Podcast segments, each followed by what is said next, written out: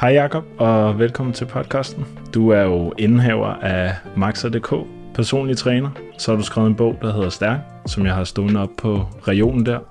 Og så har du været på landsholdet i styrkeløft, hvis jeg ikke tager helt fejl. Helt korrekt. Øh, jeg tænker, hvis du lige kunne følge lidt mere på til lytteren derude, hvem øh, Jakob Bermann er. Ja, jamen det vil jeg da gerne gøre. Jeg har brugt øh, efterhånden ganske mange år på at øh, styrketræne, både selv, også øh, at øh, træne andre siden 2005 for at være mere præcis. Jeg spillede badminton og synes selv, jeg var okay til det, uden at være sådan øh, virkelig god. Og min træner på det tidspunkt synes jeg skulle være mere eksplosiv, og den vej, øh, det var så styrketræning. Og det blev så meget hurtigt for mig til styrkeløft, altså squat, bænkpres, stødløft, hvor jeg kom på landsholdet og har flere medaljer fra både øh, EM og VM, og har brugt jo rigtig meget tid på det øh, siden. Arbejder meget en til en eller i større grupper med folk, som gerne vil være stærkere eller bedre teknisk i de store basisløft, eller folk med længerevarende smerter har haft ondt igennem mange måneder eller år, og ikke har haft succes med den behandling, de har prøvet. Og ellers forskellige sundhedsprofessionelle, fysioterapeuter, kiropraktorer, personlige træner osv., som gerne vil være bedre til at hjælpe deres klienter, som de sådan øh, primære ting, kan man sige. Så har jeg to øh, kandidater, en i kommunikation og en øh, i smerter, som er sådan min mere sådan formelle akademiske baggrund, kan man sige. Og det er vel sådan den korteste version af lidt om mig, tænker jeg. Ja, spændende. Jamen, øh, jeg har jo egentlig inviteret dig ind, fordi jeg godt kunne tænke mig at ligesom gøre lytteren lidt klogere på, hvordan man kommer i gang med måske øh, SPD, eller bedre kendt som squat, bænkpres og dødløb, hvis man ikke lige øh, kender til træningstermen. Og grunden til det er jo fordi, at for syv år siden, tror jeg det var, før jeg øh, startede som personlig træner, var jeg med på en af dine workshops helt ude i Tornby Styrke ja. Løfterklub, tror jeg det var. Og det var øh, regnvejr, som det jo altid er i Danmark, og det var virkelig langt væk øh, fra, hvor jeg boede. Men øh, det var, jeg tror det var en lørdag og en søndag, og det var en sindssygt givende øh, workshop, jeg har været på, og det siger jeg ikke kun, fordi du er her nu, men øh, det var faktisk noget, jeg stadig bruger i dag, de ting, vi lærte dengang. Øhm, så, jeg er glad for at høre. Øhm, derfor så tænker jeg, at du var, var personen til at komme og fortælle lidt mere omkring øh, squat, bænkpres og dødløft. Men hvis vi skal starte sådan lidt med Maxa.dk, det har jo også eksisteret mange år. Øh, nu kan jeg ikke lige huske, hvor mange år det er. Og siden 2010, ja. så det bliver jo efterhånden øh, 13 år øh, ja. nu her, og startede jo egentlig med, at jeg sad efter på det tidspunkt jo have beskæftiget mig med træning i fem år, og været meget nysgerrigt opsøgende på viden. Dengang var der ikke så meget på dansk. Sad og så nogle af de sådan største amerikanere, som delte jo deres viden, og så gik der en og ud i baggrunden på den der instruktionsvideo, og det blev jeg bare så forundret over. Altså for fanden, det du siger er pisseklogt og rigtig brugbart, og der er mange, der hører det, men kunne du ikke lige have oppet kvaliteten bare lidt. Så det blev til at sige, okay, hvis der ikke er noget på dansk, og de går støvsuger i de andre videoer, kan vi ja. så ikke lave nogen selv? Og så begyndte jeg at lave øh, videoer og lægge dem på YouTube, og samle det på øh, hjemmesiden, som jeg så kaldte for Maxer dengang. Og det var jo startskuddet på en eller anden måde til, at så også begynde at skrive artikler, øh, senere også lave podcast. Jeg har en podcast, der hedder Stærk og Smertefri, ja. øh, som jo ligger lidt i forlængelse af det univers, der er på Maxer nu. Jeg har holdt fast i at dele viden og tror på, at man skal øh, dele viden, og at øh, det skal nok øh, gavne rigtig mange mennesker, og det håber jeg også, det har gjort gennem årene øh, med den mængde besøgende øh, lytter og seere, hvis man skal sige det på den måde, der har været.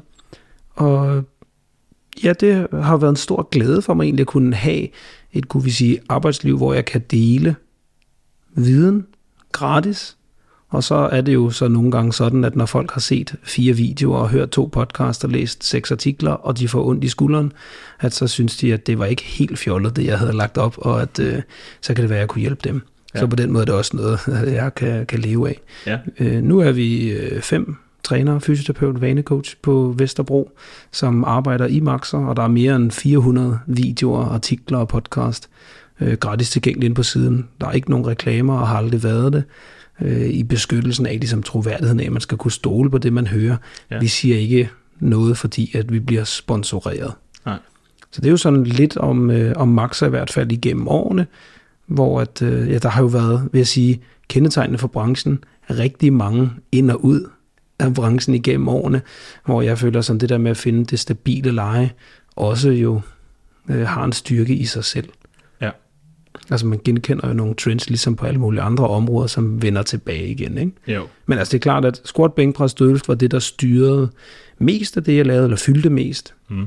Indtil måske omkring 2013-14, hvor at øh, smerter begyndte at fylde gradvist mere, og det er jo noget, jeg er rigtig glad for i dag, fordi det giver mig øh, en anden kan vi sige, personlig glæde at opleve folk, der bliver smertefri og kan lege med deres øh, børn og børnebørn igen, mens jeg jo stadig også synes, det er sjovt og vigtigt, øh, at folk kan blive stærkere, når det er det, der er deres mål. Men det er jo klart, det forandrer ikke verden, at du kan squat 200. Nej. Det, det ser meget sejt ud på, på Instagram. Øh, det gjorde det i hvert fald for 10 år siden. Øh, ja, nu skal man jo, hvis det skal se sejt ud på Instagram, fandme næsten... kilo, ja, hvis du løfter 200 kilo, og folk skal synes, det er sejt, så skal du jo nærmest være kvinde og veje under 70. Ja. Altså jeg så nu her lige øh, til VM øh, i, øh, i går eller i forgårs, blev der øh, løftet 211 kilo i øh, en klassisk øh, squat med en kvinde på 69 kilo. Okay. Det... Kun med knævarmer og bælte. Det, det er jo så også de bedste i verden, ikke? Men, jo, jo. men stadig, hvor man tænker sådan, det, det er altså tungt, ja. uden at være særlig stor. Ja. Og kvinde. Ja. Jamen, det er ret vildt. Altså, jeg, jeg tror faktisk, jeg startede med at, at ja, for de der 13 år siden, at bruge maxer, øh, for det ikke skal være løgn, da jeg startede med at træne. Og jeg ved ikke, hvordan jeg fandt frem til det, men jeg tror, jeg fandt det en dag, og prøvede dine træningsprogrammer derinde og alt sådan noget, og hjernet igennem op i, i, i træningscenteret som 18-årig, og squattede bare løs og bænkede alt det der, og fandt en video her forleden dag for, jeg tror det er 8 år siden, øh, 9 år siden, hvor jeg lå og, og bænkede, eller prøvede 140 kilo deroppe, ikke? og hvis jeg skulle gøre det i dag, altså, så tror jeg, jeg vil knække sammen, ikke? men ja. altså for 9 år siden, der, der havde man ikke nogen frygt for kroppen, Ja, og øh, måske også et andet mål, hvor træning fyldt på en anden måde. Ja. Altså, gætter jeg på. Ja, ja. Altså, nu er man blevet sådan lidt mere, nu skal man bevæge sig og, og holde sig lidt i gang. Ikke? Men øh, så skrev du den her bog, Stærk, og den øh, tror jeg faktisk, jeg fik øh, med, dengang jeg var på din workshop. Hvis øh, du skal fortælle lytteren lidt omkring bogen, hvad var formålet egentlig med at lave den her bog?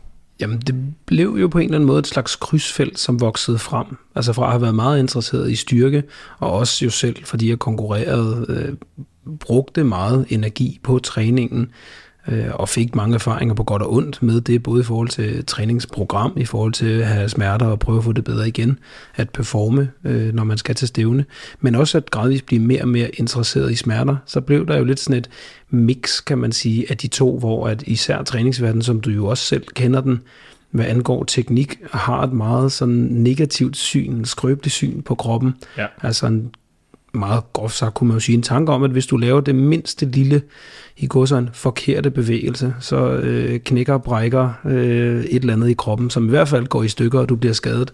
Og, og det er en meget sådan hårfin grænse fra, at øh, det kan du sagtens løfte til, at du går helt sikkert i stykker. Ja. Og at træning i virkeligheden bliver opfattet som værende farligt. Og det harmonerede jo ikke særlig godt med den viden, jeg gradvist fik mere af omkring netop smerter og øh, skadesrisiko. Så noget af det, jeg selv oplevede, og som jeg jo også fandt øh, i litteraturen, hvis man kan sige det sådan, var jo, at øh, et mere frit syn på kroppen, øh, mere tillidsfyldt syn på kroppen, faktisk ikke kun er godt for smerter og velvære, altså at have det lækkert i kroppen. Det er faktisk også noget, som gør, at du kan blive stærkere, fordi du får mange flere muligheder for at øve din teknik, og du behøver ikke at være lige så bange for at gøre noget forkert. Så at få mere frihed med kroppen, at blive mere tryg ved det, man laver, og egentlig holde mere af det, både i træning og i dagligdagen, var jo nogle af de sådan øh, grundlæggende mål omkring det at, øh, at udgive bogen, som jo også var en mulighed, der opstod udelukkende, fordi at jeg bare delte alt, hvad jeg enten vidste eller lærte undervejs, enten på Maxa eller sociale medier. Ja. Og på den måde kom i kontakt med et forlag. Ja, og det er jo netop, altså træning er jo, ja, der bliver talt rigtig meget om, om teknik i dag med træning, og, og man skal gøre sådan her, sådan her, og hvis man ikke gør det sådan her, jamen så får man ikke noget ud af øvelsen og alle de her ting. Og en ting, jeg kan huske fra den workshop, øh, vi var på der i Tornby, der var, at øh, jeg tror, det var en, en, en ung pige, der sagde, at øh, hun var bange for at dødløfte, og hun var ikke særlig stærk i den, og så øh, satte du hende op foran os alle sammen til ligesom at prøve at dødløfte, og så startede du med at sige, prøv bare at gøre, som du nu har gjort øh, førhen. Jeg tror, hun mente, at hun kunne dødløfte sådan noget 30 kilo for nogle gentagelser. Øhm, og jeg tror, hun endte ud med at komme op på sådan noget 70-80 kilo øh, for et par gange. Og det var den flotteste dødløft, øh, jeg i hvert fald længe havde set. Øh, tror jeg også, du endda selv sagde til mm. hende. Men hun havde hele tiden den her frygt for, at oh, man skal jo holde en ret ryg, eller hvad det nu er, man har ja. fået at vide. Ikke? Og en grundfølelse, som jeg tror rigtig mange, der styrketræner har, at de føler, at det, de gør, er forkert. Ja. Eller er bange for at øh, gå i stykker, eller bange for, at øh, der er en, helt sikkert er et eller andet meget, meget stort galt. Så nogle gange så er det jo svært at holde tungen lige i munden, fordi det betyder jo ikke, at det ikke er okay at prøve at optimere ens teknik. Det er jo mm. helt fint at prøve at optimere ens teknik. Det er ja. jo faktisk en god idé, hvis man gerne vil løfte flest mulige kilo. Ja. Det er jo bare ikke det samme som at sige, at uh, sandsynligheden for, at man bliver skadet, den er rigtig stor, hvis man løfter på en eller anden bestemt måde. Nej. Uh, og det er jo i hvert fald en af de ting, som rigtig mange nok misforstår. Og det er jo synd at gå rundt og bekymre sig om noget, man måske ikke havde behøvet at bekymre sig omkring. Og måske konteksten er noget af det vigtigste, noget af det, vi ser rigtig meget lige nu, især på TikTok, og også på Instagram, det er jo alle dem, som har været på N1 uh, øh, Education, uh, ja. som jo er biomekanisk funderede kurser, og som jo helt sikkert har værdi.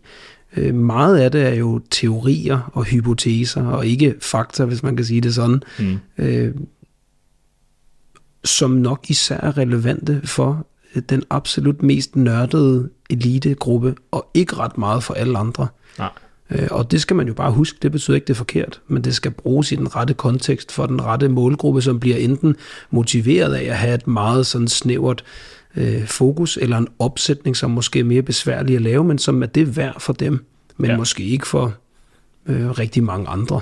Nej, præcis. Og altså, nu har jeg taget nogle uddannelser der hos, hos N1, og jeg tror, at der, hvor den går galt hos, hos rigtig mange af dem, der begyndt at følge med mere der hos, er, at man kan sige, at ham, der har en one, er jo uden tvivl en, en super dygtig og, og klog person inden for, for træningsverdenen. Øh, mange af de ting, han siger, bliver ret tit taget ud af kontekst for rigtig mange mennesker, fordi de ikke helt sætter sig ind i, hvad det er, han rent faktisk prøver at sige. Ikke? Og så bliver det meget det her sort-hvid med, at hvis du ikke trækker i den her vinkel, så bruger du ikke din ryg. Øhm, ja. Altså, det er ikke sådan, kroppen fungerer. Nej, øh, men man kan selvfølgelig sige, at nogle vinkler kan man optimere på, og, og hvis du ved, at der er en bestemt muskel, du gerne vil have mere fokus på, lats for eksempel, så er det ja. jo klart, at der er nogle måder, du kan løfte på, som vil bruge mere eller mindre lats. Ja. Men altså, nogle gange lyder det jo som om, at hvis du laver en pull-down eller en row, som man i klassisk forstand har gjort det i, lad os bare sige, mange årtier, ja. så bruger du slet ikke din ryg. Ja. Og det er jo ikke sådan, det forholder sig. Så det er jo i hvert fald et af de eksempler, der er på sort-hvid tænkning i det tekniske felt, ligesom at teknik ofte bliver anset som værende enten rigtig god eller rigtig dårlig. Ja. Skadende eller opbyggende. Ja. Rigtig eller forkert. Og nuancerne er jo et sted midt imellem. Der er jo også nogen, som ender lidt i den anden grøft, eller i hvert fald nogen bliver anklaget for at ende i den anden grøft, som hedder lidt sådan også, at teknik bare helt lige meget. Ja. Nej, selvfølgelig er det ikke det. Men man kan jo sige i hvert fald, en vigtig opdeling, som mange nok ville kunne finde ro i, det er, jo mere din målsætning er performance, og performance for mig, det kunne både være det, at du gerne vil være stærkere og løfte flest mulige kilo, men det kunne også godt være, at der er en bestemt muskel, du gerne vil have i fokus. Mm. Altså, det vil jeg kalde performance. Ja. Der kan vi sige rigtig meget biomekanisk omkring, hvordan bør du løfte for at løfte flest mulige kilo, eller få mere fokus på dit forlov. Ja. Helt sikkert. 100. Gør det, hvis det motiverer dig, og hvis det passer med dit mål. Men for smerter, og for skade, der er det altså et meget mere mudret billede. Det betyder ikke, at teknik ikke er vigtigt, altså at det er helt uden betydning, men det betyder, at det er meget mere væsentligt, at du ser på dosen, du løfter med. Hvor ja. mange sæt, gentagelser, kilo, hvor tæt på udmattelse er det, altså så videre, som mange jo allerede også kender. Præcis, og, og, og det som du siger er jo, er jo meget øh, vigtigt at understrege det her med dosen. Nu sidder vi jo og drikker en øh, Pepsi Max og en øh, Faxi Conde Free, som, øh, pissefarlig. som er pissefarligt, i, i hvert fald ifølge nogen, ikke, med alt det her aspartam deri. Øhm, og der er det jo også igen, at man skal huske på, at, at dosen er jo er det, der øh, i sidste ende øh, i godsøjne dræber os. Øh, med, med de ting, vi nu spiser og indtager. Ikke?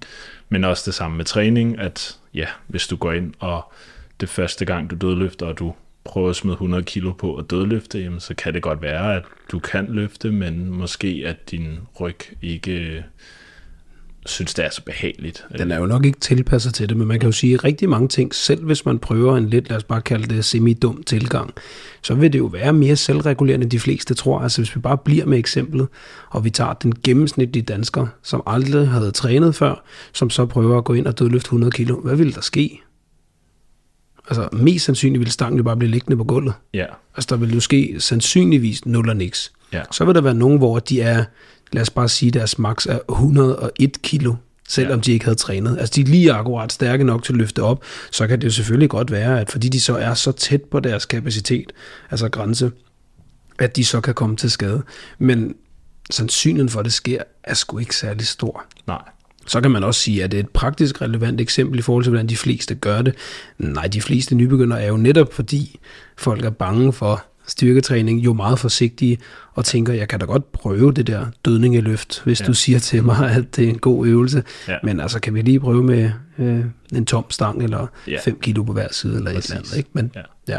Ja. Eller man kunne forestille sig i nogle øvelser, squat eller bænkpres, hvis man lige akkurat er stærk nok til at få stangen ud af stativet, men slet ikke til at holde den, at man bare bliver most sammen. Ikke? Men altså igen, hvor ofte ser man lige det i et træningscenter? Ja, og man, man er jo ret god til at mærke efter, om, om tingene er for tunge til en, til at man at kroppen nok skal sige sådan, hey, måske du lige skal være opmærksom på, at det er ret tungt, det her du har på ryggen nu. Ja.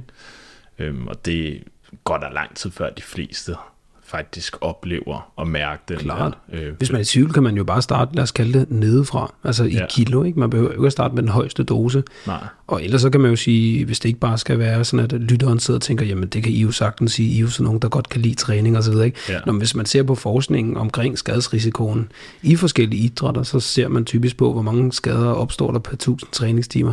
Og der vil man se, at sådan noget som styrketræning øh, og styrkeløft, i øvrigt også vægtløftning, crossfit og stærkmand, bodybuilding også især faktisk, ligger enormt lavt i skadesrisiko, i modsætning til, hvad mange tror. Ja. Og det er jo der, man skal finde roen, ikke fordi, at uh, vi to synes, at uh, hey, du kan godt have ro i maven. Det er jo fordi, at uh, ja, altså, forskning viser vi, vi sender vores børn ud og, og spille uh, håndbold og, og fodbold, ikke? hvor man bliver taklet for højre og venstre, og du ved, laver nogle, nogle åndssvage opbremsninger og alt sådan noget. Ikke? Der får man ret mange skader. Det kan jeg i hvert fald selv huske, da jeg spillede fodbold. Altså. Og i hvert fald mange flere, end ja. man gør i de her lidt mere styrkebetonede, kan vi sige, måder at bevæge sig på. Men det er jo det der med, at rigtig mange har en tanke om, at belastning, det er farligt og ja. dårligt for mig. Ikke? Mens belastning jo i virkeligheden er en rigtig god ting. Men det er klart, at overbelastning, det er ikke en god ting, men der kan du jo bare vende tilbage til at sige, du behøver jo ikke at starte med den tungeste vægt, som du kan finde i centret. Faktisk vil det jo nok være bedre, at du ikke tager den tungeste vægt, ikke? Jo. Og hvis vi skal tale lidt om sådan, øh, hvem er squat, bænkpres og dødløft så for? Altså hvem øh, der sidder derude skal lave det? Jamen man kan jo tage det lidt i begge retninger. Øh, der er ikke nogen øvelser, man skal lave. Altså først og fremmest. Det er jo klart, jo mere specifikt mål man har, jo mere giver det jo mening, at man laver blandt andet de øvelser. Så hvis man synes, at det er sjovt at være stærk i squat, bænkpres, dødløft, så skal man nok før eller siden lave noget squat, bænkpres og dødløft hvis man godt kan lide at få lidt mere muskelmasse, blive lidt stærkere, hvad der stærk kunne vi kalde det, som ikke har noget med træningscenter at gøre, men bare at føle sig stærkere og sundere, og nu har Sundhedsstyrelsen jo også lavet nogle anbefalinger, som inkluderer styrketræning, men så er det jo ikke sådan, at man skal lave squat, bænkpres, dødløft. Nej. Altså det kan man jo træne på alle mulige andre måder. Så rigtig mange bliver jo interesseret i træningsverdenen i squat, bænkpres, dødløft, fordi det er nogle store, kendte basisøvelser, som jo selvfølgelig også øh, træner mange forskellige muskelgrupper med få øvelser, og hvor du er i hvert fald generelt kan komme i positioner, hvor du kan løfte relativt meget vægt, uden du nødvendigvis selv behøver at være meget tung. Og det er jo for mange rigtig tiltagende, og på en måde, jeg ved ikke, hvad det bedste danske ord vil være, men sådan empowering.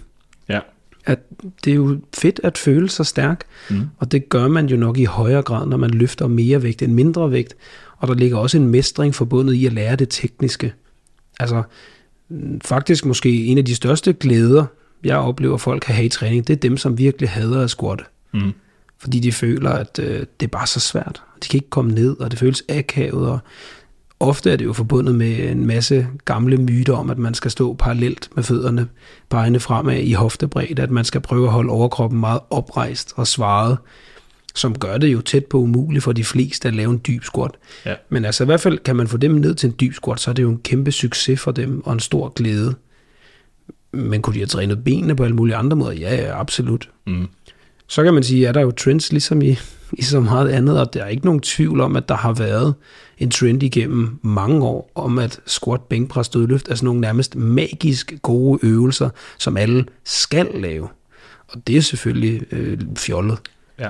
Men pendulet svinger jo så nogle gange den anden vej, ligesom siger squat, bænkpres og dødløft.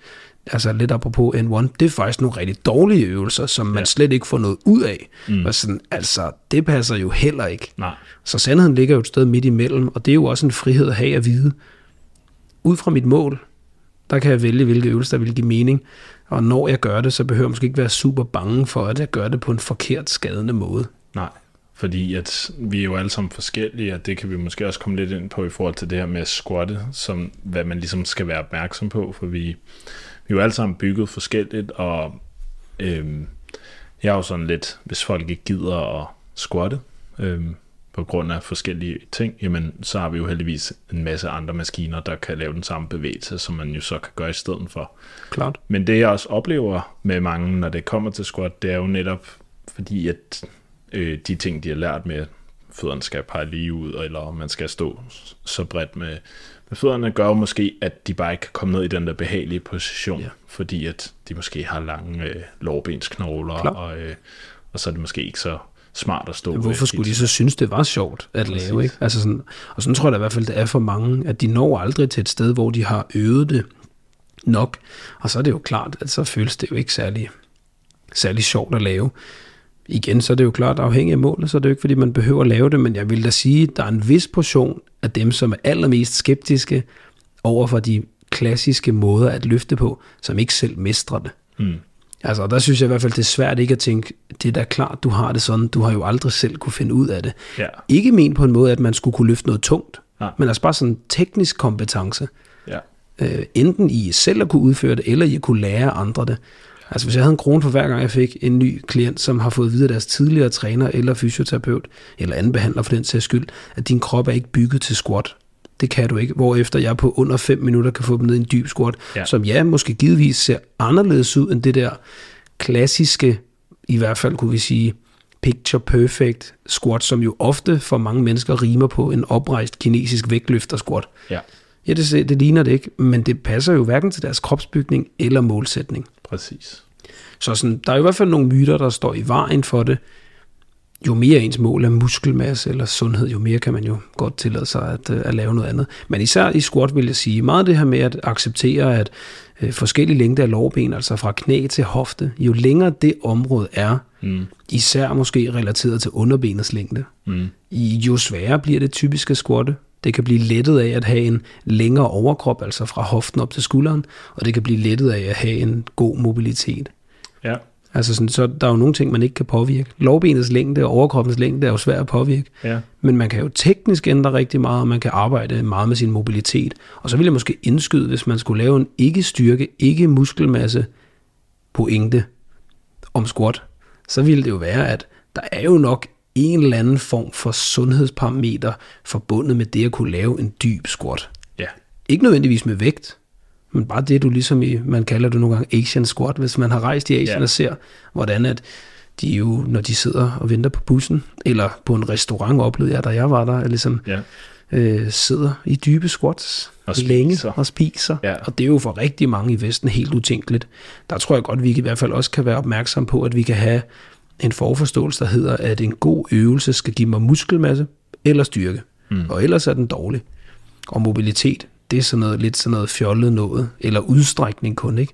Ja. Men altså, mobilitet kan man jo også få af at lave styrketræning med et fuldt bevægeudslag. Ja, og oftest nok der, hvor de fleste mennesker bliver mest øh, mobile, er, når de begynder at træne øvelserne, ja. som det passer til deres krop, øh, i stedet for at sidde og lave noget statisk udstrækning. Øh, fordi så bliver musklen stærkere, og de bliver bedre til at, at kunne bevæge sig i det. Ikke? Hvis vi skal kigge lidt på, på squatten sådan, øh, og give lytteren derude en, en måde, de ligesom kan gribe det an på, hvis man er helt ny til det, eller bare gerne vil være bedre til det, men synes, det er en svær bevægelse, så er der en ting, som stadig sidder fast i mit hoved, det er de der tre S'er. Ja som øh, du lærte øh, tilbage på den der workshop. Ja. Hvad, hvad står de for? Jamen, den bruger jeg faktisk stadig meget, og er jo ja. nogle, jeg har opfundet, som jeg jo faktisk er lidt stolt af, selvom det er meget, meget simpelt. Det er noget, øh, jeg faktisk også oversat øh, til engelsk og snakket en del med både øh, Lane Norton, Brett Contreras og Greg Knuckles om, ja. som alle tre var sådan der, det der, det er fandme sweet, og det blev faktisk øh, publiceret som en artikel på Lane Nortons hjemmeside ja. for efterhånden mange år siden omkring det. De tre S'er øh, er en model, som er meningen, skal gøre det simplere at kigge på squatten, i stedet for at kigge på 1000 faktorer, kigger du på tre. Mm. Og det er øh, stangens placering på ryggen. Er den høj, lav eller et eller andet sted midt imellem? Det er standen. Står du smalt, bredt eller et eller andet sted midt imellem? Og startbevægelsen. Starter du meget med hoften bagud eller knæene fremad? Eller måske mere samtidig. Så det er ikke enten eller på parametrene. Tanken er så, at de tre S'er hænger sammen som udgangspunkt som to yderender på en skala, kan man sige. Ikke? Ude på den ene ende, så er S'erne en smal stand, forbundet med en høj stangplacering, og at man starter mere med knæene. Det er den her meget oprejste stil, som vi kender meget som en vægtløftersquat, og som især vil være let for dem, som har kortere lårben og en lang overkrop. Så hvis man sidder derude og tænker, jeg, jeg ved jo ikke, om jeg har korte eller lang overkrop eller noget andet med mit lårben, så er det dem, som siger squat. Nå, det er den der super nemme øvelse, hvor man bare sætter sig ned. Ja. Altså irriterende typer, ikke? Præcis. For alle os andre, der kigger misundeligt på det. Det er mig. Nå, sådan har jeg det i hvert fald ikke. Jeg har så også lidt længere lovben. Så den anden ende af skalaen, det vil jo være, at man har S'erne på den måde, at man har en bredere stand, en lavere stangplacering, og at man starter lidt mere med hoften bagud. Og det giver en lidt mere foroverbøjet squat, som jo betyder, at man er nødt til at give slip på tanken om, at overkroppen skal være oprejst. Men det betyder stadig, at man kan lave en dyb squat, og at stangen, hvis set fra siden, stadig kunne bevæge sig en lige bane lige ned og lige op over midten af foden. Man er jo så ikke en af de her to yderpoler. Man befinder sig et sted på skalaen og kan så altid vælge at gå lidt ind mod midten, eller lidt over mod den anden side, mm. øh, lidt afhængig af hvor man er. Og der kunne en af grundpointerne nok være, hvis du er meget ekstrem, altså står super smalt med en meget høj stangplacering og starter med om knæene, så vil de fleste kunne tjene noget på at gå ind mod midten. Mm. Det gælder også den anden vej. Hvis du står mega bredt, og øh, din overkrop er vandret med gulvet, øh, så er det klart, så er der nok også noget at tjene i at gå ind mod midten. Ja. Og det vil nok for mange være det første sted at starte. Så kan man jo sige, er der jo ikke nogen regler, hvis man ikke konkurrerer, så hele tanken om, at hoften skal være under knæene osv., er jo ikke noget, man død og pine skal følge, men at have et fuldt bevægelseslag vil for mange jo betyde, at man godt kan lære over tid en dyb squat. Ja. Men S'erne er i hvert fald noget, jeg oplever rigtig mange kan finde ro i, fordi hvis man filmer sig selv, så kan man på den måde prøve at jo se, hvor er jeg egentlig henne. Ellers så tror jeg meget, jeg vil sige, det er meget en indstilling. Mm. Altså at start stille og roligt. Det handler ikke om at blive meget udmattet eller træt. Nej. Det handler ikke om at løfte tungt. Altså især ikke til at starte med. Det handler om at øve. Altså ja. at komme tilbage til, ligesom man ville gøre øh, til fodbold, og tænke, men nu skal jeg til fodbold for at blive mest muligt træt og øm. Nej, jeg skal til fodbold for at øh, sandsynligvis nok enten vinde, eller øh, øve et eller andet teknisk eller taktisk, for at blive bedre, så vi kan vinde i weekenden, hvis der er træning. Ikke? Jo. Og det synes jeg er meget gået tabt i træningsverdenen. Altså ja. det her med at øve noget. Og det øh, vil jeg sige er det bedste, man kan gøre, når man gerne vil blive bedre. Og det er jo ikke nogen sådan super overraskende pointe. Det er jo virkelig meget banalt, men det er bare noget, vi har glemt. Ja. Du bliver god til det, du øver, så lad være med at tage så meget vægt på. Lav lidt flere sæt. Gør det lidt flere gange om ugen, i stedet for at gøre det en gang hver tiende dag. Ja. Gør det to-tre gange om ugen, hvis du gerne vil være bedre til det. Nu stopper alle med at lytte til podcasten. Ja, så, det var ikke, ja, siger du, jeg skal øve mig? Det er overhovedet ikke. Kan jeg, kan jeg ikke uh, købe en pille? Nej, og, og jeg, altså, jeg synes jo generelt set, at det er en ting, der er gået tabt i hele samfundet. Altså det her med at øve sig, ikke bare kun i træningsverdenen, men sådan med alt. Altså alt har jo gentagelser, og jeg ved ikke, hvorfor vi lige pludselig er gået fra, at ja, da jeg var barn, fik man jo at vide, at man hele tiden skulle stå og sparke den der skide bold op ad en væg, altså tusind gange, for at begynde at mestre det der, øh, øh, hvad hedder det, frispark og sådan noget, ikke? Øh, og det gjorde man jo bare. Og i dag, så er det sådan noget, når man fortæller folk, at man skal måske prøve at gøre lidt mere det her, det her, så sådan, ja, men du ved, jeg squattede også i sidste uge, var sådan, jamen, jeg har squattet de sidste 13 år, tre gange om ugen. Mm. Øhm, der er jo noget med tålmodighed, tænker ja. jeg, sådan, som en faktor, det der med, at vi vil gerne have hurtige resultater, helst øh, nærmest før vi går i gang. Ja. Jeg tror også, for mange mennesker kan der være en skam forbundet med at gøre noget, som er svært, eller der, hvor man er nybegynder. Mm. Ligesom at indse, at man skal starte på et lavere niveau. Det der er nok mange, hvor man kan jo godt være virkelig dygtig til håndbold, Ja. Og så kommer man, efter man har nu spillet håndbold i mange år ned og skal styrketræne, og opdager bare, at man har en knap så excellent øh, squat. Så det kræver jo noget ydmyghed at sige, okay, vent lige lidt, jeg skal skralde nogle kilo af, og ja. bygge det stille og roligt op igen. Og så tror jeg også med sociale medier, at vi lever i en tid, hvor de fleste helst kun vil enten gøre, eller i hvert fald dele de ting, som de er gode til. Ja. Så det her med at omfavne, det er svært for mig at, hvad det nu så end er, og ligesom blive i det. Ja. Selvom det er jo det, der ville gøre, at man ikke havde svært ved det længere, eller ja. blev bedre i hvert fald, ikke? Præcis. Ja, og det er jo også noget, jeg snakker nogle gange med mine kollegaer om, og sådan noget med, at de måske ikke lige har lyst til at dele øh, deres klienter, som øh, de har filmet, når de har trænet, fordi, oh, men, du ved, den var ikke lige helt perfekt der, eller han eller hun gjorde det ikke lige så godt der, var sådan lidt, nej, men vi bliver også nødt til at vise, at, at det ikke er perfekt hele tiden. Yeah. Og det er jo sådan, træning er. Så kan det liv. være med en måned, når du lægger den samme video op af din klient, at klienten er blevet bedre, ikke? Klart. Øhm, men at vi ikke hele tiden prøver at male det der. Øh, fordi da jeg startede med at squat, øh, altså det hvor forfærdeligt, kan jeg huske, og jeg squattede med den der pude på nakken ja. og alt sådan noget, ikke? øhm, fandt hurtigt ud af, at det måtte man ikke. Øhm. ja, det gør det jo sandsynligvis nok svært, hvis man tænker på ja. sådan.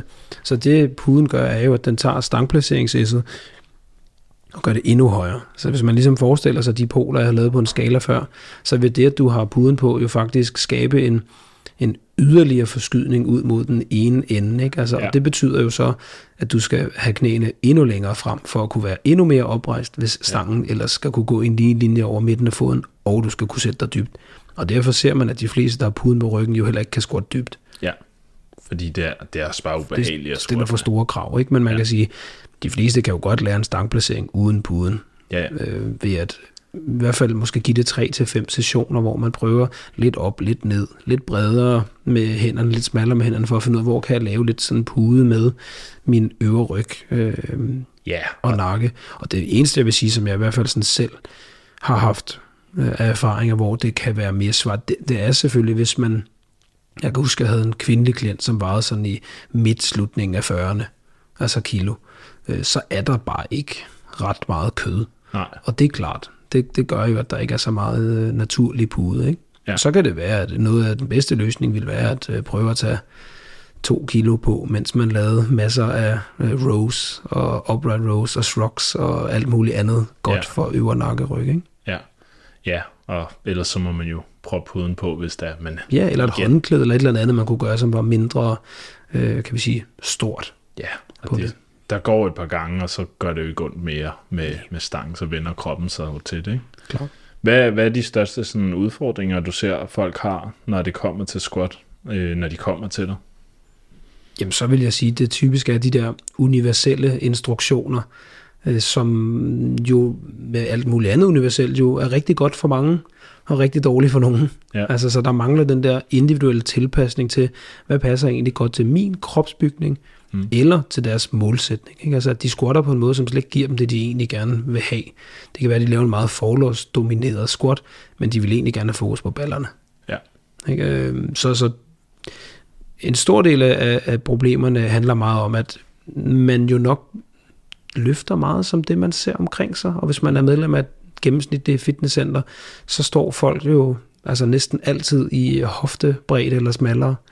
Så folk føler meget hurtigt, at de står bredt, mm. selv når de ikke står særlig bredt. Ikke? Altså jeg kan have en ny klient, der er 1,95 høj, og han står med, altså jeg ved ikke, hvad vi skal sige, øh, mindre end hans egen hoftebredde mellem fødderne og siger, ej, jeg står bare så bredt, at jeg kan stadig ikke få det til at fungere, ikke? Og sådan der, dybt, jeg har en hemmelighed til dig, du er fucking høj. altså, det der er, du har virkelig lange ben, ikke? Det der er en smal stand for dig, ikke bare lidt smal, den er faktisk meget smal. Ja. Så det der med at få mere råderum til det tekniske, øh, tekniske leg, vil jeg nogle gange, eller tekniske øvelse, kunne vi kalde det.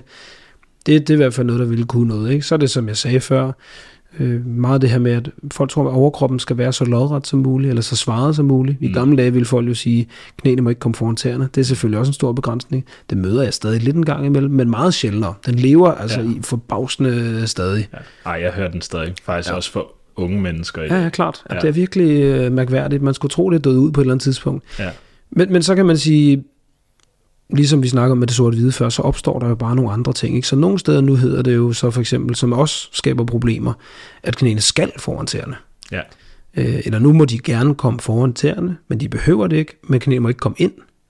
Altså, så der er ligesom nogle af de her begrænsninger stadig, og jeg tror bare, jeg vil sige, at der er en eller anden form for lighed mellem, hvis du har en fiktiv begrænsning for noget, du ikke må, uden en specifik årsag til det, jamen så vil det blive en begrænsning for, hvad du kan lege, ikke? altså sådan med teknisk. Og det er nok øh, nogle af sådan, de sådan primære elementer, vil jeg umiddelbart sige. Ja, okay. Altså som jeg oplever er udfordrende for, øh, for rigtig mange, ikke? Jo, og man kan jo sige, hvis man, hvis man gerne vil, hvis man sidder derude og lytter med og tænker, jeg gider ikke lige starte med en stang, så kan man jo altid starte med øh, bare gøre det uden, og så ja. lave bevægelsen uden stang på ryggen. En kettlebell foran, en kettlebell foran, ja, så en håndvægt foran sig. Ja.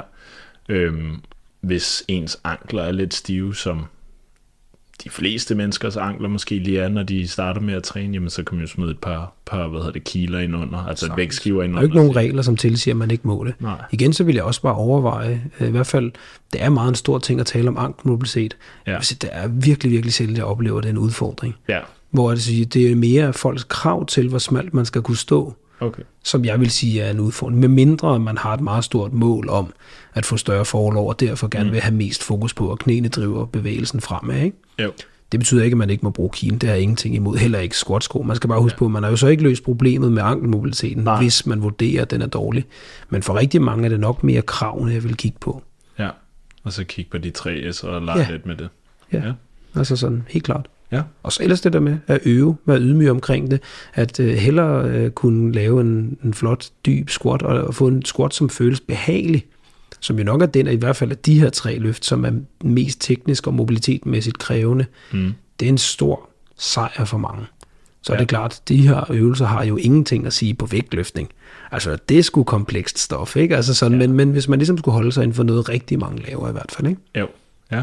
Og hvis vi skal kigge så lidt på bænkpressen, som jo også er en meget, meget kendt øvelse, øh, nok mest, øh, nu er jeg meget øh, øh, stereotyp, men nok mest mændenes øh, yndlingsøvelse i træningscenteret. Ja. Øh, det er jo hver mandag, at de maskiner er optaget i, i, i, i International timer. Chest Day. Præcis. Hvis man, øh, men der er også mange, øh, mange øh, kvinder, der begynder at synes, det er ja. mega fedt at være stærk i, i bænkpres, men det kan godt være en lidt intimiderende øvelse at lægge man en stang ned over sig, fordi hvis man taber den ned på brystet, det har jeg prøvet. Ja. Det, det er ikke særlig fedt. Det har jeg også prøvet et par gange. Men ja. brystet er jo stadig bedre end det, som de fleste frygter, som jo mere er sådan en blanding af hals, til ja. næse eller et eller andet der omkring. Ikke? Præcis.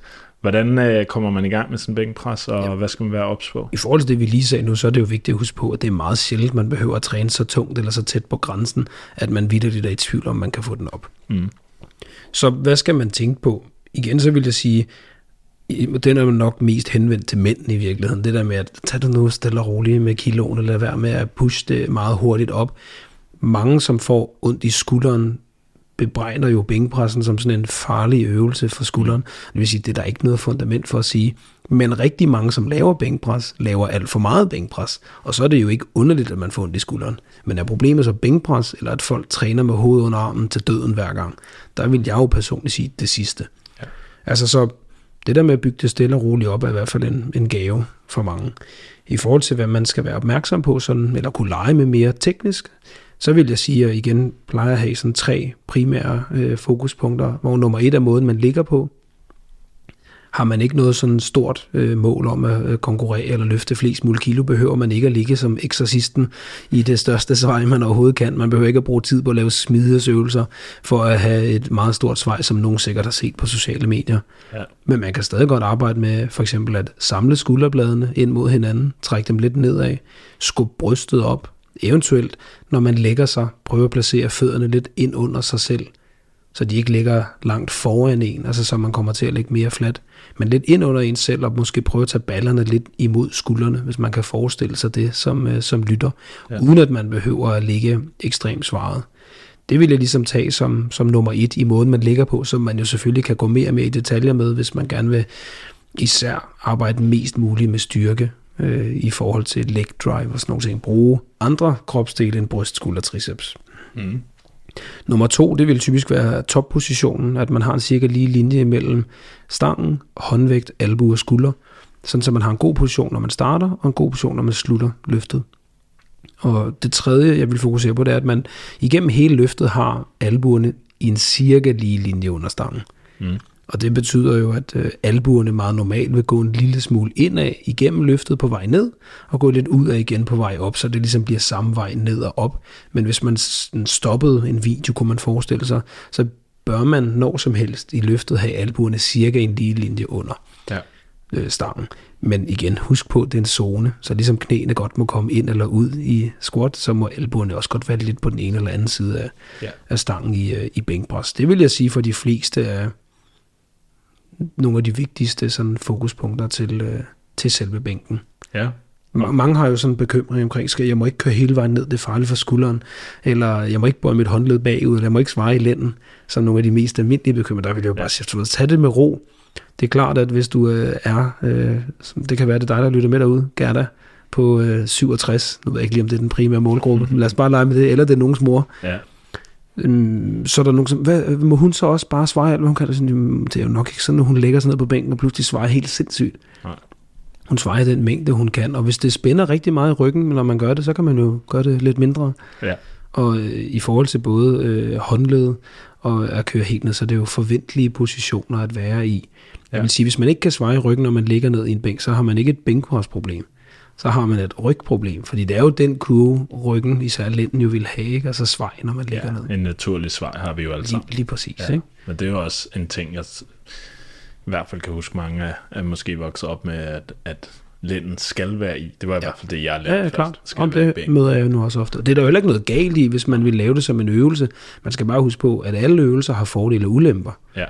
Altså hvor ulempen der vil være, som også er fordelen, at du har et længere bevægeudslag, og du vil på en måde få en lidt mere overkropsfokuseret træning, fordi du tager benene lidt mere ud af bevægelsen, og vinklen imellem overarmen og overkroppen bliver større. Så det ændrer lidt på sådan positionen, ikke? på godt og ondt, bliver lidt mindre stabil, kan nok ikke løfte lige så meget. Ja.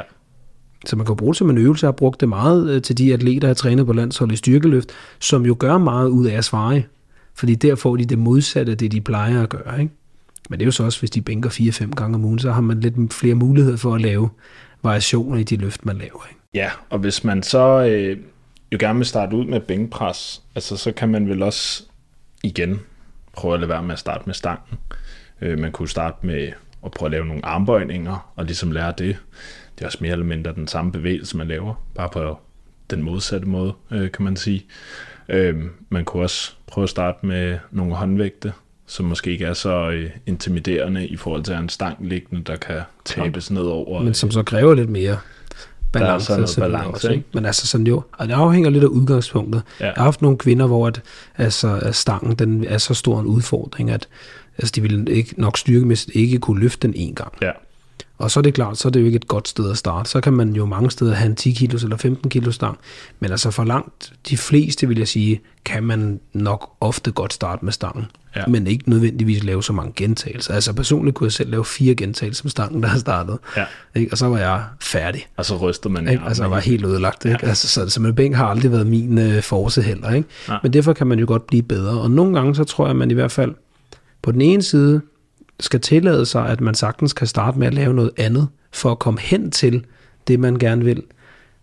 Og det er helt fint. Og andre gange, så tror jeg, at man skal passe på med den der tanke om, at man har en eller anden lang række af øvelser, som man skal gennemføre, før man på en måde i godsøjne kan tillade sig ja. at, uh, at lave det. Ikke? Altså, fordi det bliver der nogle gange delt, især dem, som følger en, der hed Charles Poliquin. Ja. Ikke? Altså, han var meget optaget af lister med helt specifikke progressionsrækkefølger. Ja. Altså hvor der kunne være 10 øvelser, du skulle kunne mestre teknisk, før du må gå videre til den øvelse, du egentlig gerne vil lave. Ja. Og det er der jo nok ikke rigtig noget, der taler for. Tværtimod, så, så er det... altså ud inden. Præcis, ikke? og det er jo det, der sker for nogle. Der er læring jo nok lidt mere specifik, så øv det, man gerne vil være god til også. Ikke? Men måske det også bare skal være noget, man i højere grad skal overveje. Hvad gør det ved dig? Hvis man synes, det er super motiverende at lave øh, split squats og lunges med den forreste fod hævet på rejsen mod at kunne lave en dyb squat, fordi det hjælper nogle specifikke ting for en, så er det jo super fint. Mm. Hvis man kan mærke, at man altså, synes, det er det værste i hele verden, så er det jo måske ikke så fint for ens træning. Ikke? At man beskytter vedholdenheden, tror jeg, jeg vil tænke på, ja. som en af de der væsentlige begreber i hvert fald. Ikke? Jo, jo, helt klart, og måske bare finde ud af, at man, ja, altså, er god til squatten, øh, synes det er rart. Altså, jeg har altid startet med at, ligesom at se, hvordan folk squatter bare uden en yeah. stang og uden noget som helst, for ligesom at få en indikation af, kan personen sætte sig ned ja. i en squat, altså bare ja. helt normalt. Hvis man måske har lidt problemer med det, så vil jeg måske bare lige starte med at få folk til at vende sig til at gøre det med en håndvægt foran sig. Og når ja, man så fint. kan se, at de begynder faktisk, okay, nu kan de godt, når de forstod det, så kan man jo prøve med stangen der, ikke?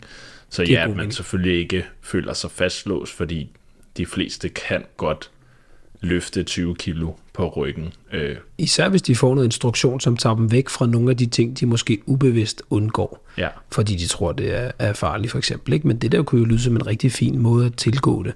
Ja. Og nogle gange så er jeg blevet spurgt på workshop, sådan, hvad øh, vil jeg anbefale som en god screening til at lave squat? Og det, det kunne ja. jo sagtens bare være en air squat. Ja. Det er altså et virkelig fint sted at starte til at få indblik i, både hvordan folk bevæger sig, om der er nogle sådan mere fysiske begrænsninger, eller psykiske, kunne vi sige, de, er der noget, der de undgår at gøre, undgå, undgår, undgår. at gøre. Ja. Ja, ja, det lyder underligt. Ja. Men ja, og, og det samme med, ja, det samme med bænkpres, altså finde ud af, øh, hvor stærk er du? Altså, hvis du føler, at øh, du har øh, kyllingearm, der ikke kan løfte en øh, 15 kilo stang, øh, når du ligger ned, så måske prøve at starte med nogle andre øh, bevægelsesmønstre, der træner det samme. Klart. Hvor at, øh, du kan blive stærk i det, og så kan du prøve Klart. stangen bagefter. Ikke? Og så... Ja, og, og vide, at hvis styrke er dit mål, ja. så behøver du ikke at træne, indtil du har 0 i tanken. Nej. Altså så er det helt fint at have måske et sted mellem 1 og 3 ja. reps i tanken, når du stopper et sæt. Du kan altid tage flere sæt, så selv for muskelmasse behøver du ikke at træne til failure. Det er nok en del vigtigere for muskelmasse end for styrke at træne tæt på ja. eller til failure. Men du har altid muligheden for at tage flere sæt, også for muskelvækst, hvis du ikke har været tæt på failure. Og så kan man selvfølgelig altid diskutere, om bænkpres med stang er den bedste øvelse til muskelvækst. Men altså hvis det nu er den, man godt kan lide at lave, og samtidig har, har muskelvækst som mål, så er det i hvert fald nogle vigtige faktorer at vide, man kan skrue på. Ja. Altså, fordi, altså for fan, hvis der er et spørgsmål, som nærmest alle mennesker stiller, øh, når de hører, at man styrketræner, så er det jo, hvad bænker du? Ja. Altså, jeg ved ikke, det har altid irriteret mig lidt, nok ja. fordi jeg er dårligere i bænkpres end i de andre, ikke? Ja, men du så jeg snakket med en del, snakket en del med sådan øh, vægtløfter gennem tiden. Jeg er jo ofte i, i styrkeløft, som jo er squat, bænkpres, dødløft, blevet spurgt om, når folk hørte, at jeg havde været til et eller andet stævne. Nå, øh, så laver du den der, og så viser de ligesom du ved, øh, stød, eller snatch, ja. eller et eller andet med, eller de hører øh, dødløft, øh, hvordan det er, man laver det. Nå, er det kun dertil? Altså sådan, der, så er det 300 kilo jo ingenting, ikke? Ja. Altså sådan, og så har jeg snakket med en del vægtløfter, og de bliver altid spurgt om, siger de, hvor meget de bænker. Ja. Og det laver de jo altså stort set overhovedet ikke. Altså selvfølgelig slet ikke til stævner, men heller ikke i deres træning. Nej. Ja. Det er bare lidt sjovt. Det er nok lidt sådan lidt uh, hulemands uh, mentalitet, uh, der starter. sammenligning der. Ja, sådan, åh oh, okay, oh, han er ret stærk i bænk, ikke? Uh, så, så, så må han være ret god, når han, når han træner. Ja. ja. Men det er rigtigt nok, det hører jeg også stadig i dag. Sådan, hvad bænker du? Så siger jeg, det ved jeg ikke, jeg har ikke bænket i fire år. Nej, nej. så okay, men øh, den sidste øvelse, som vi jo ikke lige har talt om endnu, øh, som jo er en øvelse, jeg nok ser de fleste mennesker frygter, øh, og i hvert fald også altid skriver til mig om, det er sådan dødløften. Øh, og hvis man ikke ved, hvad det er, øh, så er det der, hvor man løfter stangen for jorden, øh, som man sikkert har set en masse gøre nede i træningscenter. Og dør og dør. Ja. Ej, shit. øhm, men nej, altså en stang, der ligger på jorden, helt dødt, og så løfter man den op, øhm, som mange jo sikkert har fået at vide, at man skal øh, løfte med, med ret ryg, øh, og set, du ved, den der med mælkekassen, tror jeg, måske alle kender til. Det var i hvert fald det første, jeg lærte, da jeg startede i supermarkedet som flaskedreng. Det var, at man skulle holde mælkekassen foran sig, og man skulle gå ned dybt i, i, i, i en flot squat, og så ja. løfte op med ryggen. Ikke? Hvad... Jamen, det er jo virkelig et godt sted at starte. Ja. Altså at sige, at mange af de overbevisninger, folk tager med ind til en dødløft, handler slet ikke om styrketræning eller dødløft. De handler om vores syn på både kroppen og på det at løfte, og mere specifikt på ryggen. Hvor mange har den mere skrøbelige syn på ryggen end på alle mulige andre kropsdele. Ja. Mærker de noget i biceps, når de træner, synes de, det er pissefedt. Mærker de noget i ryggen, så bliver de virkelig bange. Ja vi lærer, at når vi skal løfte noget, altså helt uden for træningsverdenen, så skal vi kun bruge benene. Knæene ja. er der nogen, der siger. Ikke? Ja. Det vi må aldrig gøre, det er, at vi må aldrig løfte med ryggen. Ja. Men er det jo egentlig overhovedet en særlig savlig, faglig øh, måde at anbefale folk at løfte på? Nej, det er jo ikke, det er noget galt i at løfte sådan, men der er noget galt i at fraråde det andet. Ikke? Ja. Så nogle gange løfter man mere med benene, nogle gange mere med ryggen. Og hvis man træner kun benene, så er det jo benene, der bliver stærkere. Mm undgår man at bruge ryggen, så bliver den jo ikke så forfærdelig meget stærkere, og det er jo egentlig ikke det, de fleste gerne vil. Nej. Ryggen er en af de stærkeste strukturer, så vi burde have meget mere tillid til den, men det har vi ikke. At efterstræbe at holde ryggen ret, er der som sådan egentlig ikke noget galt i. Det er jo en helt fin anbefaling. Der ligger bare nogle myter omkring, både tanken om, hvis du har den mindste lille krumning i din ryg, så får du en diskusprolaps. Altså det er helt sikkert forkert. Og den anden del er tanken om, hvad betyder det at have ret ryg? Mm.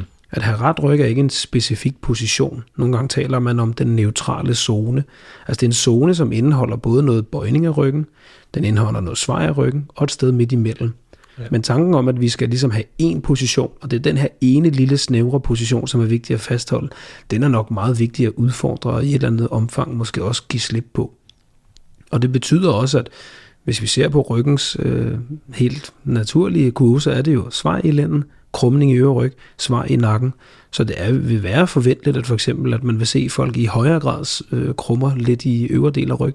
Nogle mere, hvis man nu har en, en øget krumning. Men at også det vil være sådan, at jo tungere det bliver, jo mere vil man også komme til at krumme noget i resten af ryggen. Men der er jo stor forskel på, at man prøver at krumme i ryggen, mens man dødløfter, som de fleste jo ville både fraråde, men heller ikke prøve på.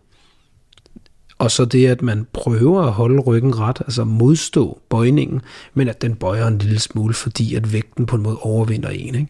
Ja. Og det er der helt generelt en fin konsensus omkring. Det er ikke farligt, at ryggen bevæger sig på den måde øh, i en dødløft. Det er bare helt forventeligt. Plus at uanset hvad, kan man jo vende tilbage til, at man bliver god til det, man øver. Mm. Så hvis man hen over tid gradvist øver sin dødløft, så vil den også blive stærkere i de forskellige positioner. Og hvis man skal, øh, kan vi sige, gør det endnu mere for nogen, måske i hvert fald forvirrende, så er der efterhånden en del forskning, som tyder på, at når man laver biomekaniske målinger på rygsøjlen, mm, så kan man slet ikke holde ryggen ret, når man laver squat, dødløft, kettlebell swings, øh, for at nævne nogle af de øvelser, hvor de studier lavede, altså hvor man prøver at måle på, i hvilken grad er ryggen i en neutral position, i forhold til den maksimale bøjning, den person kan lave, når de laver de her løft, selvom det for det blotte øje ser ud, som om ryggen er ret. Og så ser man altså øh, signifikante øh, grader eller procent afhængig af studierne, øh, bøjning i ryggen. Og det er øh, både derfor, jo kan vi sige, forventeligt og, og generelt helt okay. Det er ikke en farlig øvelse at lave, men problemet er jo lidt, som mennesker ser vi mønstre. Ja. Altså så, øh, hvor mange kender en, som har fået ondt i ryggen af dødløft? Rigtig mange. De fleste, der styrketræner, kender i hvert fald en eller anden, som har prøvet det, og jeg har da også selv prøvet det. Men fik jeg så ondt, fordi jeg lavede dødløft, og det var noget i min teknik, der var galt, eller havde jeg for meget vægt på, eller havde jeg lavet dødløft for fjerde gang i den uge, og ja. sovet dårligt, og også flyttet med en ven, og ja. slået op med kæresten, eller et eller andet andet, som jo også påvirker vores øh, skadesrisiko, kan man sige. Ikke?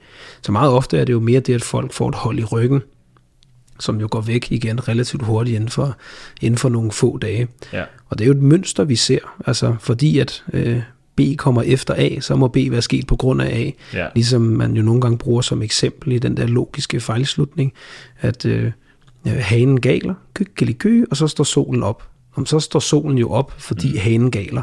Og ja. der vil de fleste voksne mennesker jo nok tænke, ah, ja. det er nok ikke helt sådan, det hænger sammen. Nej, det er jo lidt ligesom, øh, det er jo sådan en frygt igen, der bliver skabt på baggrund af andre. Ikke? Øhm, ligesom øh, man kan tage det med, med at flyve. Der er jo rigtig mange mennesker, der er bange for at flyve, fordi hvad nu hvis øh, flyet styrter ned? Fordi man måske lige har hørt om en enkelt gang, det styrtede ned her ja. for tre år siden, eller hvad det nu er. Ikke? Det går indtryk. Ja, øh, men, men altså, hvis du flyver den samme distance, som du kører i bil, altså så er der, jeg kan ikke huske, hvor mange gange det er, men der er langt større sandsynlighed for, at du vil køre galt og dø i bilen, end at du styrter ned med flyet. Ja. Ikke? Men fordi man har hørt den der ene gang, at et fly er styrtet ned, så tænker de fleste også, at jamen, så må det være derfor. Ikke? Og det samme ja. med, måske med bænkpres også. Øh, når man fortæller folk, Klar. at man bænkpresser, så siger de, åh, det skal man ikke gøre, fordi jeg fik engang et skulderskade af det. Sådan, ja. ja fordi Prøv at fortælle mig, hvordan du gjorde det dengang. Præcis. Så bænkede jeg fire gange om ugen helt til døden, uden ja. noget træningsprogram med en progression. Præcis, og Fedt. det samme med squat. Og sov ikke. Og... Øh, man får ondt i knæene af at squatte, og så ja. er det det eneste folk laver, du ved, laver en masse knæpper øh, i, i løbet af ugen, ikke? Øh, laver måske ja. 40 sæt bare kun til knæene, ikke? Ja. Men det var squatten, der gjorde det. Ja. vi kan jo godt lide de simple forklaringer på den måde. Men man kan ja. sige, det afspejler sig jo meget i den teknik eller de typiske problemer, som mange så kommer ud for i dødløft, som jo ofte, vil jeg i hvert fald sige, for nybegyndere er at starte alt for dybt med hoften, altså lidt sådan prøve at squatte stangen op. Mm øh, som gør, at øh, hoften kommer for langt ned, og skuldrene kommer derfor for langt tilbage, enten på linje med stangen set fra siden, eller bag ved stangen. Og det betyder, at man kommer til at lave det, de i hvert fald i Aalborg kalder for stripperen. Ja, jeg skulle lige til at sige. Ikke, at øh, hoften den skubber op øh, meget før skuldrene, ja. og så kommer stangen til at løfte sig en lille smule senere end det. Og det er jo egentlig et tegn på, at man er startet for lavt. Et andet problem ved at starte for lavt er, at knæene kommer længere frem og derfor kommer skinnebenene selvfølgelig længere frem, og så er man nødt til at stå længere væk fra stangen. Og det betyder jo så også, at man kommer ikke til at kunne løfte stangen lige op, som man jo egentlig gerne vil i dødløft, men man skal løfte den frem rundt om skinneben og knæ. Øh, og noget, som mange jo så også kommer til at skulle gøre på vejen ned, fordi de prøver at holde sig oprejste, mm. og, og derfor bøjer knæene frem som det første, og skal jo så have stangen enten i en bue udenom knæene, eller ned igennem låret, og der vælger de fleste jo så i buen, fordi det der med ned gennem låret, det fungerer nok ret dårligt. Ja. Det så sviner bare så meget blod og sådan noget der. Det er ikke godt.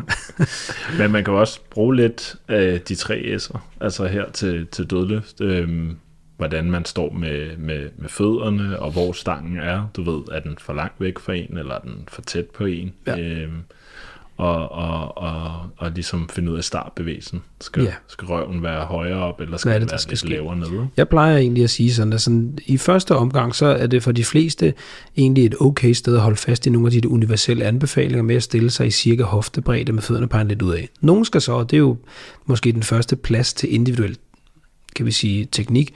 Nogle skal stå smallere, nogle skal stå bredere. Men det er et okay sted at starte. At man, når man har strakte ben og står øh, hen ved stangen, at man har cirka en knytnæve imellem en skinneben og stang. Altså at man får noget afstand. Det vil være min generelle anbefaling fra start. Fordi hvis man står helt hen ved stangen, så kommer man til at skubbe den væk fra sig, når man går ned og tager fat i den. Ja. Så man får en lille smule afstand, som ved, at man kan bøje sine knæ så vil jeg egentlig bare gå ned og tage fat i, i stang. Det kan man gøre enten jo ved at gå lidt sådan oprejst rank ned, eller man kan bøje sig for og tage fat i stangen. Og så inden man skal starte løftet, skubbe skinnebenene frem mod stangen. Bør ikke røre stangen helt generelt. Vil jeg ikke anbefale, at stangen rører noget sted, for det skaber jo modstand. Så når folk jubler over deres blødende, skrabede skinneben, så vil jeg sige, at det i virkeligheden er en lille smule fjollet. Og så som sidste tjekpunkt for, hvor er en god startposition, så vil jeg kigge egentlig mere på skuldrene, end jeg vil kigge så meget på hele ryggen. Mm. At skuldrene bør være en lille smule foran stangen set fra siden. Grunden til at bruge skuldrene, det er egentlig bare, det for de fleste er noget, som er nemmere at mærke, men skuldernes position er jo et udtryk for, hvor er hoften og knæene. Så jo længere ned hoften kommer, jo mere frem ved knæene kommer, jo mere tilbage ved skuldrene kommer. Og omvendt. Men de fleste har svært ved at fornemme, hvor er min hofte henne. Ja. Og så er det jo helt fint at efterstræbe den her øh, nogenlunde neutrale ryg, men at huske på, at det er en zone, der er plads til noget bøjning, og at man kan ikke ved at kigge på selve ryggens position forudse, om man har en øh, høj skadesrisiko, men man kan jo starte med lavere vægt, så man kan nå at vende sig til bevægelsen, og så skal man huske mere på, at det handler om udviklingen over tid.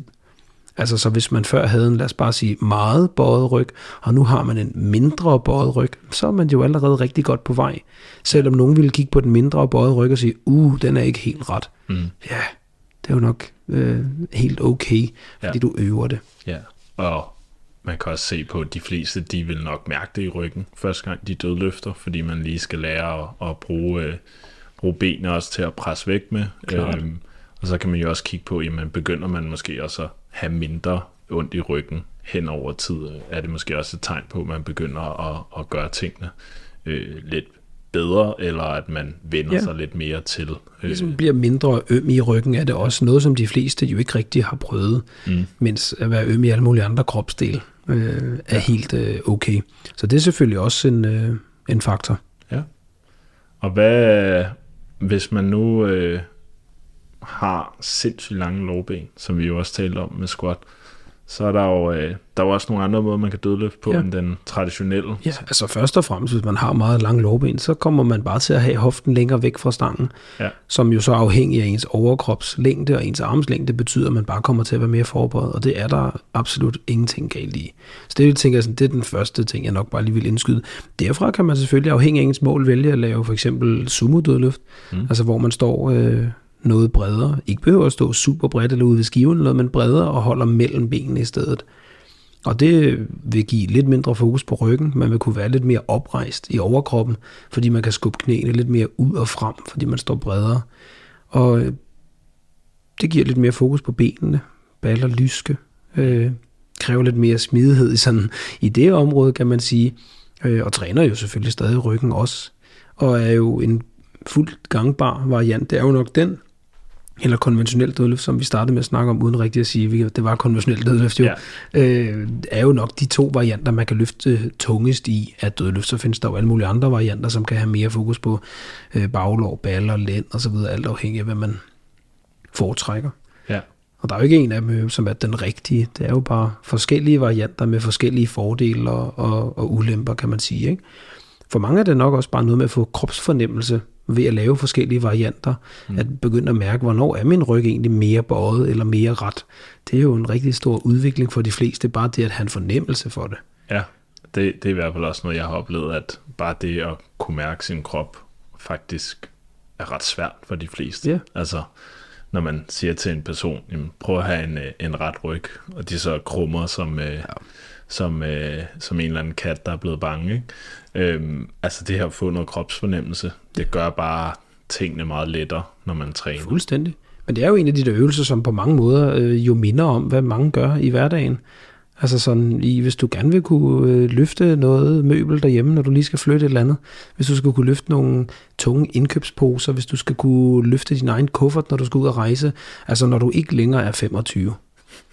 Ikke? Altså sådan, så, så er det jo en øvelse, som giver rigtig fin mening at lave. Ikke nødvendigvis lige med en stang som konventionelt dødløft, men altså løfte et eller andet fra gulvet. Ja. Og, og derfor kunne man jo godt sige, at, at det er jo måske i hvert fald et eksempel på en øvelse, som godt kan have et meget bredere appel. Mm. Øhm, og som jo også går ind i noget, det rigtig mange er bange for, og noget af det, man bliver nødt til at have en dyb erkendelse øh, omkring, det er jo, at undgåelse aldrig kommer til at give en frihed.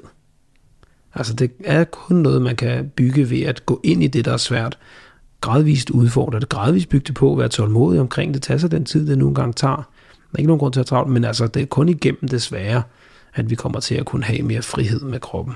Ja, og alt andet i livet. Ja, ja, klart. Ja, så, så konklusionen må jo være, at hvis man sidder derude og tænker, at man gerne vil være bedre til at, at squatte, bænkpresse og dødløfte, altså prøv tingene af, prøv hvad der er sjovt og virker for en. Hvis man ikke synes, det er sjovt, så lad være med at lave det.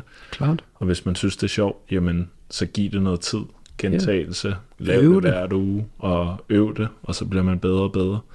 Ja. Øhm, og hvis man så øh, gerne vil være stærk i dem, jamen så kan man jo lytte til nogle af de ting, vi har talt om. Øh, i ja, der er i hvert fald mere at optimere på på den måde. Ikke? Jeg plejer nogle gange at sige, at man bør jagte forbedring, ikke perfektion, for der er jo også nogen, som bliver så overoptaget af teknikken, at det i virkeligheden bliver en hemsko for deres træning. Ja. Og det er jo også synd. Ja, og så bliver man i hvert fald heller ikke stærkere, hvis man har det som mål, hvis man går så meget op i teknik. For nogle gange, så skal man også lige lave det dødløft, hvor at ryggen den krummer lidt, øh, for at man ligesom kan mærke, øh, hvordan det er at løfte noget tungere. Eller ja, hvor går grænserne? Eller ja. være tættere på grænserne, kan man sige i hvert fald. Ikke? Præcis. Igen drevet af, hvad ens mål nu er. Ja. Hvis du skulle skrive en uh, bog nummer to, det ved jeg ikke, om uh, du har i tankerne. Jo, det har jeg da tænkt på nogle gange. Hvad skal den så omhandle? Jamen, jeg havde på et tidspunkt en, hvor jeg havde næsten en tanke, som hed, nu har jeg jo skrevet en bog, der hed Stærk, så kunne jeg øh, skrive en, der hed Smertefri som handlede om smerter, og så ja. kunne jeg skrive en, der hed Smidig, som handlede om mobilitet. Altså, så det var sådan nogle et-ords øh, titler på S. Og så er det tre øhm, S'er igen. Og så er de tre, åh, så for satan, så får det helt ny betydning. Ja. ja.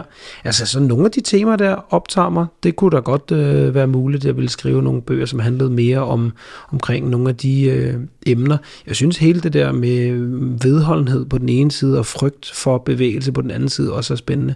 Mange af de her kulturelle overbevisninger, vi har omkring, hvad er rigtigt og forkert, og hvordan skal man bevæge sig, handler jo slet ikke om videnskab, og det synes jeg egentlig er meget spændende, at vi tror så stærkt på noget, og føler så stærkt for en ting, som 9 ud af 10 mennesker, eller lidt højere sikkert, ville sige, at sådan er det. Mm. Men at den eneste grund til, at vi tror på det, er bare fordi, det har vi fået at vide, da vi var mindre.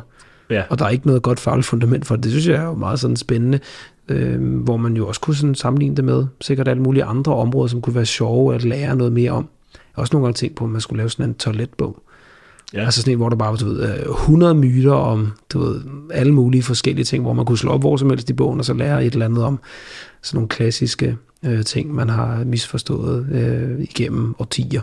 Ja. Det er der jo også mange ting, vi gør nu. Det bliver jo spændende at se om både 5 og 10 år, hvad vi siger og tror på i dag, som man til, finder ud af, og det var ikke helt, ja, altså ikke helt sådan. Det, det tager i hvert fald meget fart, vil jeg sige, altså sådan træningsinformation lige for Klar. tiden, ikke? Og der er mange holdninger til ting, og hvad man skal gøre og alt sådan noget. Det tror jeg også afskrækker rigtig mange, fordi hvis man åbner de sociale medier i dag, altså så får du bare 10 videoer i hovedet, hvor der står, at så må du ikke øh, gøre sådan her, og så skal du gøre sådan her, og så skal du gøre sådan her, ja, og sådan her. Men ikke sådan, som man gjorde i gamle, men sådan på den nye måde. På det, ja. Og ikke med, du må ikke bruge det der lige håndtag, de har til pulldown. Altså, det skal være Præcis. det her, her, det skal du jo også købe og have med i din egen taske, fordi centret ikke har det. Ellers så kan det være lige meget. Du må faktisk heller ikke sætte dig på selve pulldown-maskinens eget sæde, for ja. det er jo helt nyttesløst. Ikke?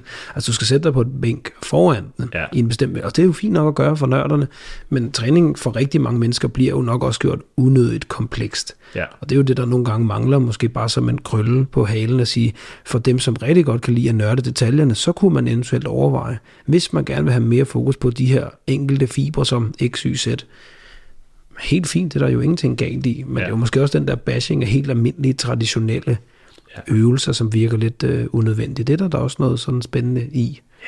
Jeg tror også, det handler om nogle gange at have noget variation i, ja. i sin træning. Ikke? Ja, ja Nå, der er ikke noget galt i at lave ja, øvelserne. Nej, det er jo det der med i virkeligheden at vende tilbage til, hvorfor laver man de øvelser og de teknikker, man gør. Ja. Øh, undgår man dem, fordi man er bange for dem? Laver man dem, fordi man tror, det er de eneste eller de bedste? De bedste i forhold til hvad? Hvilket ja. mål? Hvilken kontekst? Ikke? Altså sådan, på den måde kan man jo bedre retfærdiggøre, hvorfor man gør, som man gør. Og det er jo måske heller ikke det, de fleste i træningscenter gør. Hvis vi tog ned på Nygårdsvej nu her om lidt, og vi så gik over og spurgte 10 mennesker om, hvorfor de laver øvelsen, de laver lige nu, og hvorfor de udfører den på den måde, de gør, hvor mange af dem vil så give et svar, hvor man tænker sådan, ja, det har du fandme tænkt meget over. Ja. De fleste har nok meget. bare set nogen gøre det. Altså, og man kan sige, øh, da jeg startede for, for hvad hedder det, øh, ja, hvad var det, tre år siden med at tage N1's uddannelse, eller hvor, hvor lang tid det nu er, der var det jo ikke så udbredt endnu i Danmark, øhm, og så begyndte jeg og min kollega at træne meget, og han har også været på en masse af deres workshops og alt det. Øhm, og der kunne vi lige så stille og roligt se sådan, før det blev en ting på, på TikTok og alt sådan noget, at folk begyndte jo at, sådan, at ændre sig dernede med at træne de samme ting, som, som vi jo også gjorde. Ikke? Så det har jo meget det, jeg skulle have sagt med, at man ser nogen, der træner det. Især hvis det er en træner, som jo på en måde lidt også bliver en slags øh, forbillede eller rollemodel. Ja. Øh, på godt og ondt. Altså det kan jo gælde alle mulige andre ting, hvor man hvor rydder man op efter sig. Præcis. Øh, det bliver jo hurtigt spejlet, og der kommer kultur på den måde i forskellige centre. Hvem ja. spørger man, hvem lytter man til, hvad er det, de gør? Præcis. Så, så jeg tror, man skal, ja, nogle gange så det basic og det kedelige, det er som regel altid det, der virker. Øh, og så kan man jo altid, hvis man kører lidt død i tingene, jamen prøve at udfordre sig med at, ja. at gøre nogle, nogle anderledes ting. I hvert fald bare det, at man har bevidsthed omkring, hvornår bevæger jeg mig uden for det, som giver mig størstedelen af resultaterne. Ja. Altså krømmelen på lavkagen kan jo godt smage godt, men altså uden selve basen af lavkagen, så er krømmelen jo relativt ligegyldigt. Ikke? Og det jo. er jo noget af det, man taler om på mange måder, men inden for økonomi jo ofte den der øh, øh, Pareto-regel, ikke? med at 20% af det, man gør, giver 80% af resultaterne. Ja. Og det er jo lidt det samme som, når vi taler volumen og failure og rig, og nogle af de ting, der kan blive diskuteret til ukendelighed. Altså, taler vi i hvert fald for øh, sundhed for de fleste mennesker, taler vi generelt for styrkelse, så er det jo de første få træninger og sæt, du laver om ugen, som giver dig langt størstedelen af udbyttet. Det er klart, jo højere niveau du er på, og skal du konkurrere i fitness eller bodybuilding, og du har trænet rigtig mange år, jamen så bliver det jo vigtigere og vigtigere med de små detaljer, men de små detaljer bliver nogle gange overført på alle andres træning, hvor de måske ikke er så forfærdeligt vigtige. Ja, ja. og så huske, at vi alle sammen har forskellige træningserfaring øh, og øh, tid i centret, så hvis man lige starter nede i centret, så behøves man nødvendigvis ikke at skulle træne som ham den store eller hende den store øh, nede i centret. Øh, som det, sikkert også er på krudtet. Ja. Det behøver vi selvfølgelig ikke lige præcis. Nu, men, men, men også at huske på, at øh, de har trænet i mange år, og derfor er de også blevet gode til det. Ikke? Altså det er lidt ligesom at, lad os tage fodbold eller tennis. Øh, altså Karoline, hun er jo ikke bare født god til, til tennis. Øh, hun har jo trænet sig op til det øh, igennem mange år og slået mange gange til den skidebold for at blive rigtig god til at slå til det. Og det samme med Messi. Altså, ja, han har sikkert haft et talent for det, men han har også skulle træne for at, at blive det bedre end alle andre til at kunne gøre det. Ikke? Men jeg tror hurtigt, at folk ser bare slutresultatet og tænker, ja, ja. det er fordi, at du er født Ja, altså det er jo sådan, det nok er meget med talenter. Det er der jo nok mange meninger om. Det er klart, jo mere vi taler elite-niveau, ja. altså Messi for eksempel, øh, det er jo ikke noget, man bare kan vælge at blive, uanset hvor meget vi to ville træne, ville vi aldrig kunne nå hans niveau. Nej, nej. Øh, så sådan, men altså øh, tanken om i hvert fald, at alle, uanset deres udgangspunkt, kan blive meget bedre, end de allerede er. Præcis. Øh, både i forhold til styrke og muskelvækst og teknik og alle mulige andre aspekter af livet, helt klart. Det er jo det, man nogle gange taler om som bioplasticitet, altså den her evige foranderlighed eller tilpasningsdygtighed, som kroppen har. Og, og den er selvfølgelig i allerhøjeste grad gældende. Og hvis man afskriver andre folks resultater, bare ved at de som siger, at oh, han havde sikkert også talent for det, eller han tog bare krudt, altså så er det jo selvfølgelig klart, at så er man nok ikke sådan helt på rette spor. Jamen, øh, det var et meget godt punktum lige der. Jeg tænker, øh, du lige kan fortælle lidt øh, til lytterne ud, hvor folk kan finde dig henne. Ja, Jamen, den korte version er vel, at man kan finde mig som øh, Jakob Biermann på øh, Instagram og TikTok, ja, hvor jeg er aktiv lidt sådan øh, varierende grad. Ellers øh, Maxer, M-A-X-E-R, på de forskellige platformer, Maxer.dk i forhold til, hvis man gerne vil øh, se nogle af de forskellige instruktionsvideoer om alle klassiske løftlæsartikler. Ellers øh, podcasten Stærk og Smertefri, som jo er gratis tilgængelig på alle de øh, store platforme, ligesom den her Ja. Så det kender de fleste jo øh, også til. Det tror jeg er sådan de, de primære ting.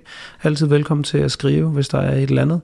Øh, har du problemer med, eller ønsker omkring din styrke, styrketræning, smerter øh, eller vaner, så er jeg jo øh, klar sammen med mit hold på Vesterbro, og skal det være online, så skal du tage fat i Benjamin.